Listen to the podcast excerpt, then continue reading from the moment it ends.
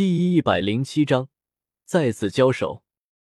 等李梦然把比比东几人带下去之后，白云坐在床边，一只亮起银绿色光芒的手搭在云山的额头上。此时的云山从外边看上去一切正常，只不过他身上的魂力一直没有恢复，哪怕是一丝，精神力也损耗极大。过了半个多小时，白云有些无奈的收回了自己的手，心疼的搜了搜云山的脸颊。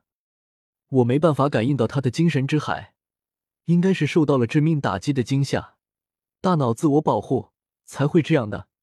现在也只能等了。不要让小云月知道云山的消息。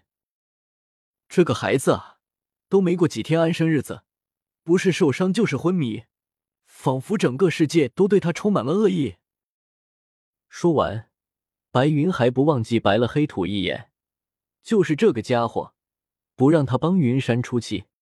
其实这次白云还真的搞错了，云山并不是因为受到惊吓进入昏迷的。而是他用万花筒写轮眼对自己用了幻术。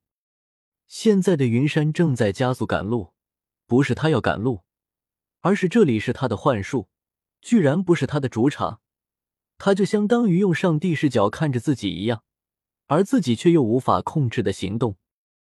看着周围越发熟悉的景象和前方树下的一个小坟堆，云山心里有一种不好的预感。这个小坟堆是他因为没有控制住自己的力量，用木盾误杀几只兔子，心生愧意才弄的几个坟堆。再往前就是村子的方向了。这个家伙是想试探他的底线吗？好像是听到了云山的心声，画面突然一转，云山来到了一个正燃着熊熊烈火的篝火旁。大量穿着朴素的人正威胁一个全身上下都被黑衣服包裹住的人，而在他旁边还躺着一具尸体。云山仔细的打量了一下这个人，等他看仔细的时候，心里突然一惊，紧接着就是难以抑制的愤怒。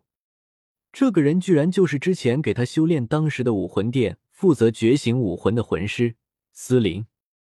此时的司灵已经彻底失去了生命气息。怒目圆睁，看上去死不瞑目。就在这时候，一个带有调侃的声音从云山的耳边传来：“嘿嘿嘿嘿，没想到吧？我还能控制你的精神，只要我想让你看到什么，你就得看到什么。那些惨痛的回忆，你尊敬的村长，疼爱你的村民，还有这个男人，甚至是更多事情。”包括为什么这个村子距离星斗大森林这么近，几百年了却从来没有出过一次事情。云山现在没有心情搭理他。对于这件事情，云山也早就有所怀疑。太巧合了，只是他不敢想，一个在他看来贫穷而又落后的村子，居然和邪魂师有关联，甚至是害死了数量不少的魂师。你不用想着逃避，你的姓名是我的奴仆给的。现在还给我，我们不就两清了吗？实在是忍不住了。意识形态的云山身上亮起一阵光束，直接就消失在了村子里。下一刻，远处还在奔跑的云山仿佛感应到了什么，一下子就停了下来。只见他身上爆发出一股强大的气势，这股气势还掺杂着愤怒、怨恨、杀意，瞳孔微微收缩。紧跟着就变成了一个飞镖形状的瞳孔，一双眼睛死死的看着村子的方向。他不管这个村子是干什么的，他只记得没有老村长和这个村子的村民，自己或许过不到现在就已经死了。面对着突如其来的变化，这个邪魂师也很是惊讶，不过他并没有太在意，双方的实力差距还是有的。不要想着这里是云山的精神世界。还是他创造的幻术空间。当初他被云山的神威空间强大的吸力控制着，比比东的支援到了，情急之下，他就用秘术抽空了自己体内所有魂骨的魂力，彻底融合进了云山的精神空间，想找机会东山再起。在此期间，不断的用自己的魂力影响着云山的身体。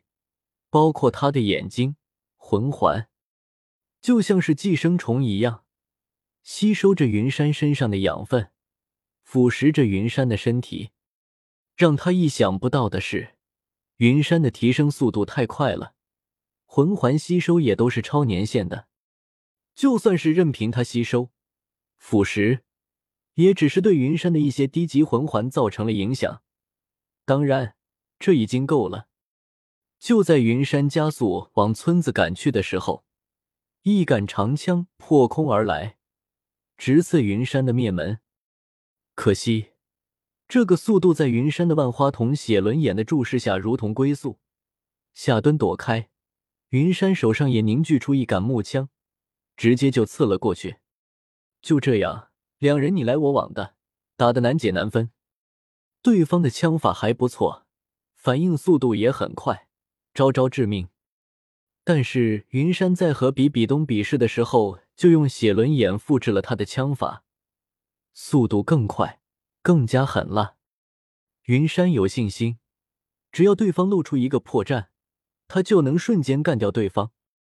打着打着，对方手上的长枪突然消失，一下子就停在了原地。突如其来的变化让云山没有反应过来，手上的长枪径直刺穿了对方的心脏。然而对方却没有任何反应，反而一把抓住枪杆，用力一捏，木枪直接断开。这一合算你赢了，我在村子等你，让你重温一下失去亲人的痛苦。话音落下，邪魂师的身影化作一阵黑烟消散了。呼，技多不压身，不然还真的有点麻烦。看着黑衣人离开，云山并没有想着留住他。物理攻击好像对这个家伙没什么用，自己的神威好像还在这个精神世界里没办法使用。只能眼睁睁的看着他离开。这个家伙究竟隐藏了什么底牌？居然能瞒过写轮眼的感知，在他的精神之海里隐藏了这么久。如果不是这次海神岛里出意外，对方也等不及了，忍不住的跳了出来。谁知道他会在什么时候跳出来，在最危险的时候给自己致命一击？